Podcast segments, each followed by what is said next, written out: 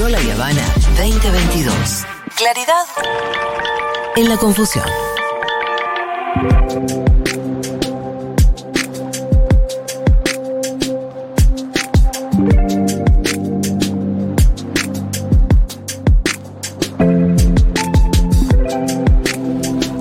Gusta, eh, que Dieguito, menos mal que ahora está avisando cuando abre el No, micrófono. te lo pedimos por favor, Dieguito. no, igual, che, eh, Yo casi digo que los habitantes de Springfield eran unas taradas. Sí, hay un tema que. No estábamos hablando de esto, ¿eh? estábamos hablando de otra cosa, aclaro por las Sí, dudas. sí, sí. Pero hay un tema que quería comentar con ustedes eh, que tiene que ver un poco con el suicidio de Gustavo Martínez. Sí. El. Bueno, ya saben, como el quien fuera pareja de Ricardo Ford Sí, y tutor de los hijos. y tutor de los hijos. Y lo extraordinario es cómo los medios están tratando la cuestión.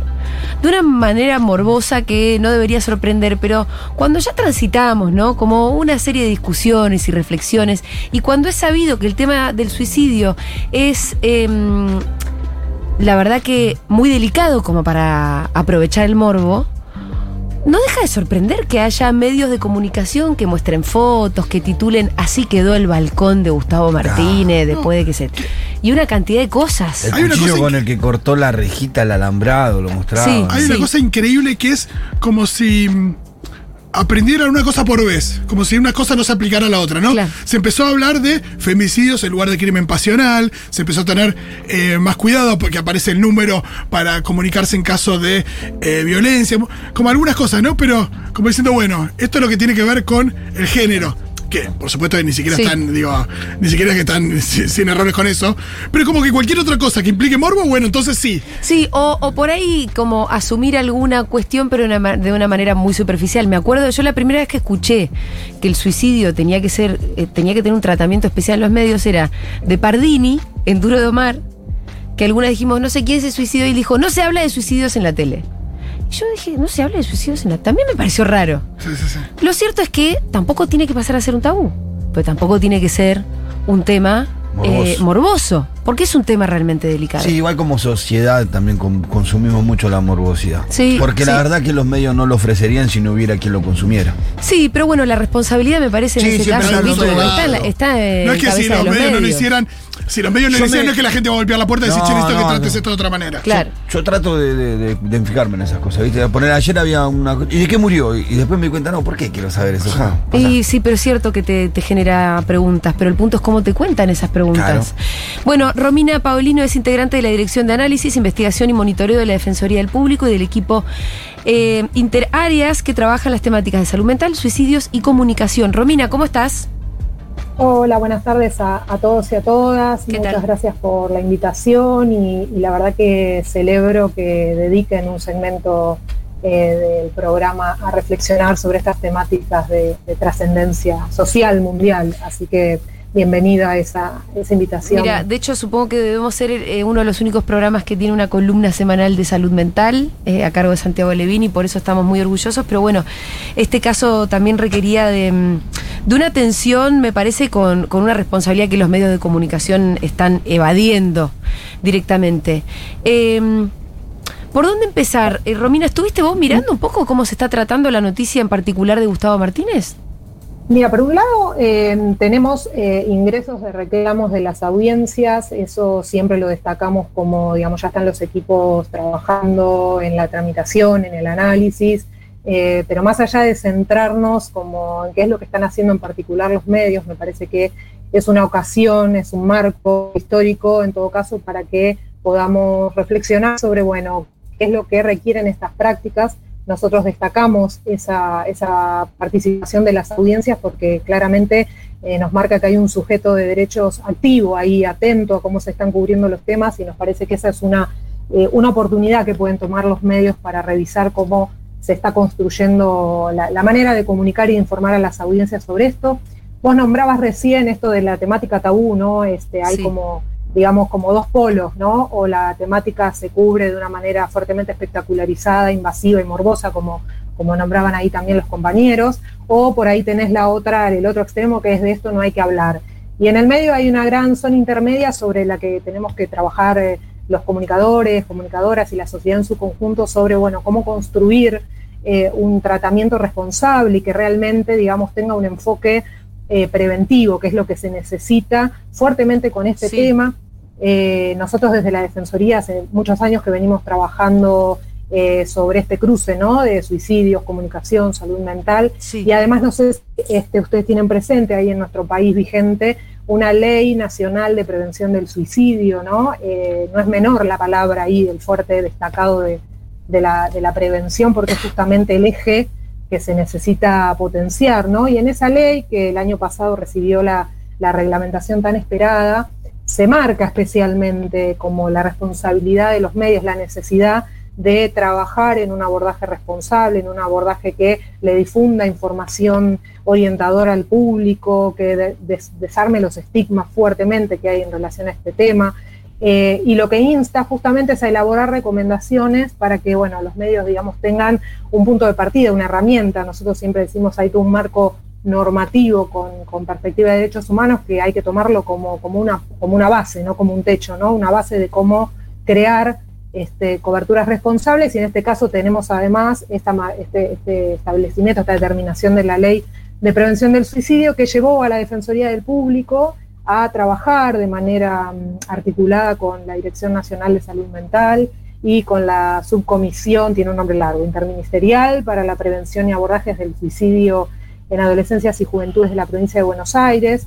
Eh, justamente este trabajo articulado y que después también pasó a revisión de profesionales y distintos actores sociales que vienen trabajando en la temática del suicidio, justamente lo que nos llevó es a eh, armar un conjunto de recomendaciones, y que lo invitamos a ustedes y, y a la, y a la audiencia también a ingresar en la página que es www.defensadelpublico.gov.ar, donde ahí van a poder ver un documento que es eso, unas recomendaciones, unas herramientas para tratar de orientar y ayudar. Sabemos que digamos Sí. comunicar sobre estos temas no es fácil, No. eh, aparece, Eh, ¿no? También Eh, podemos decir que es fácil meter la pata, ¿no? Y que posiblemente incluso desde la mejor voluntad del mundo y, y tratando de ser responsables, tampoco, también lo hagamos. Entonces es bueno que, que las recomendaciones estén bien claras también. Exactamente, sí, y sobre todo hay un punto, o sea, nosotros siempre decimos que un gran desafío, además de instalar ¿no? la, la prevención, es como, bueno, cómo ingresamos este tema tan delicado, tan problemático, que genera toda esta controversia, cómo lo ingresamos en las agendas informativas, más allá del caso puntual, ¿no? Nosotros siempre decimos, bueno, el caso puntual tiene que estar ahí como un marco, como una situación, una ocasión para meternos en, bueno, qué es lo importante hacer. Por ejemplo, algo que nosotros venimos identificando y más allá de este caso puntual que, que- nos invita a conversar es que la temática del suicidio aparece con un enfoque fuertemente policial, ¿no? Eh, Claro. Que criminaliza a la persona, que criminaliza a su entorno. Y cabe preguntarse, bueno, ¿cuál es el efecto que tiene esta forma de comunicar, este, este sentido subrayado? ¿Qué pasa con las audiencias, no? Que muchas veces, digamos, esta mirada que, que, digamos, subraya una mirada criminal sobre la persona, que la estigmatiza, este, que se detiene en el morbo, cómo eso puede obturar que una audiencia que está del otro lado, quizás atravesando una situación de vulnerabilidad, que por ahí desestime, digamos, el acercamiento a buscar, ¿no? Asistencia, una orientación temprana.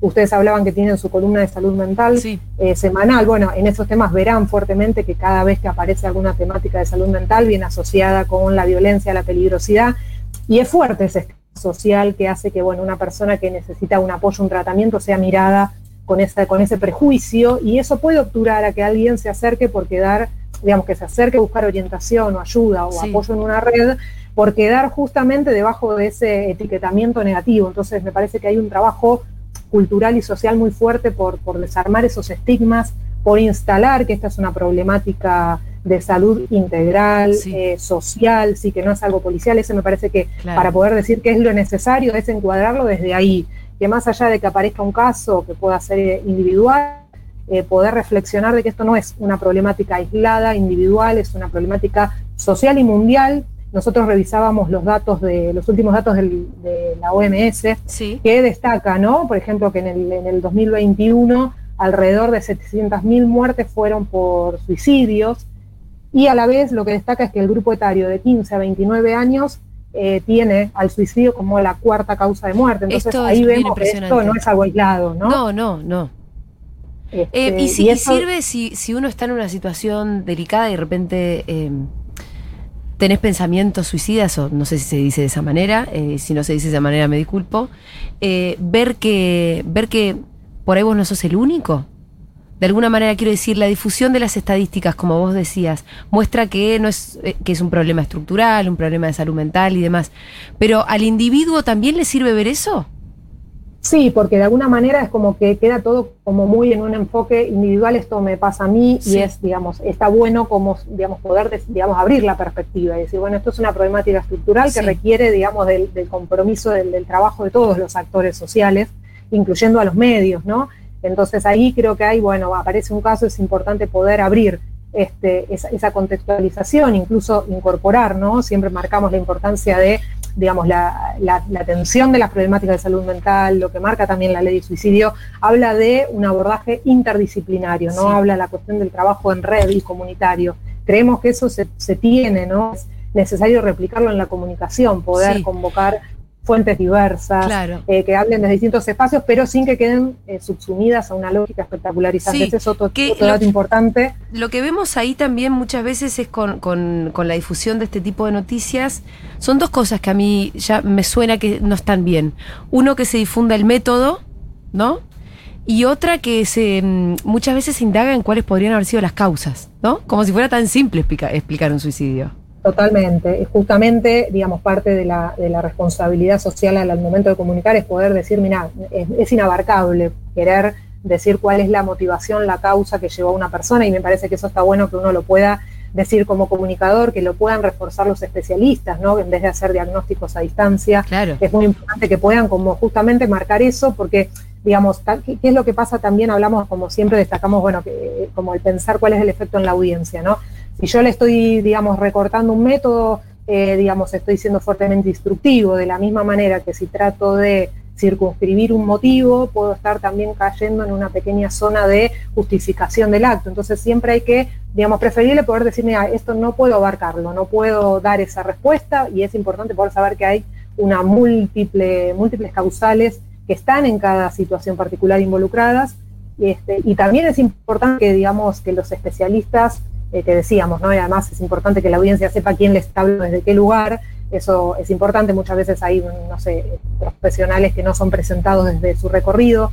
Este, y es importante que la audiencia sepa quién le está hablando desde dónde y que esa voz especialista pueda, digamos, sumar a orientar a esa, a esa audiencia que está del otro lado, Sí. desde poder acercar justamente el- el- esto del desarmado del estereotipo, de bueno, necesitar un apoyo, necesitar un acompañamiento, digamos, eh, es positivo y acudir tempranamente eh, deviene en una, en una prevención y en poder empezar a transformar estos datos mundiales que comentábamos, que hablan que claramente el no hablar del tema, el tabú o la espectacularización no son el camino, ¿no? Sí, sí. Este, Hay como un desafío de transformar en que el rating, ¿no? Que Claro, eh, que- que aparte- El desafío Eh, que el podría, transformarse en una oportunidad, como estás diciendo vos de alguna manera, una oportunidad Sí. para comunicar con responsabilidad, incluso que sea em, para generar prevención, por ejemplo.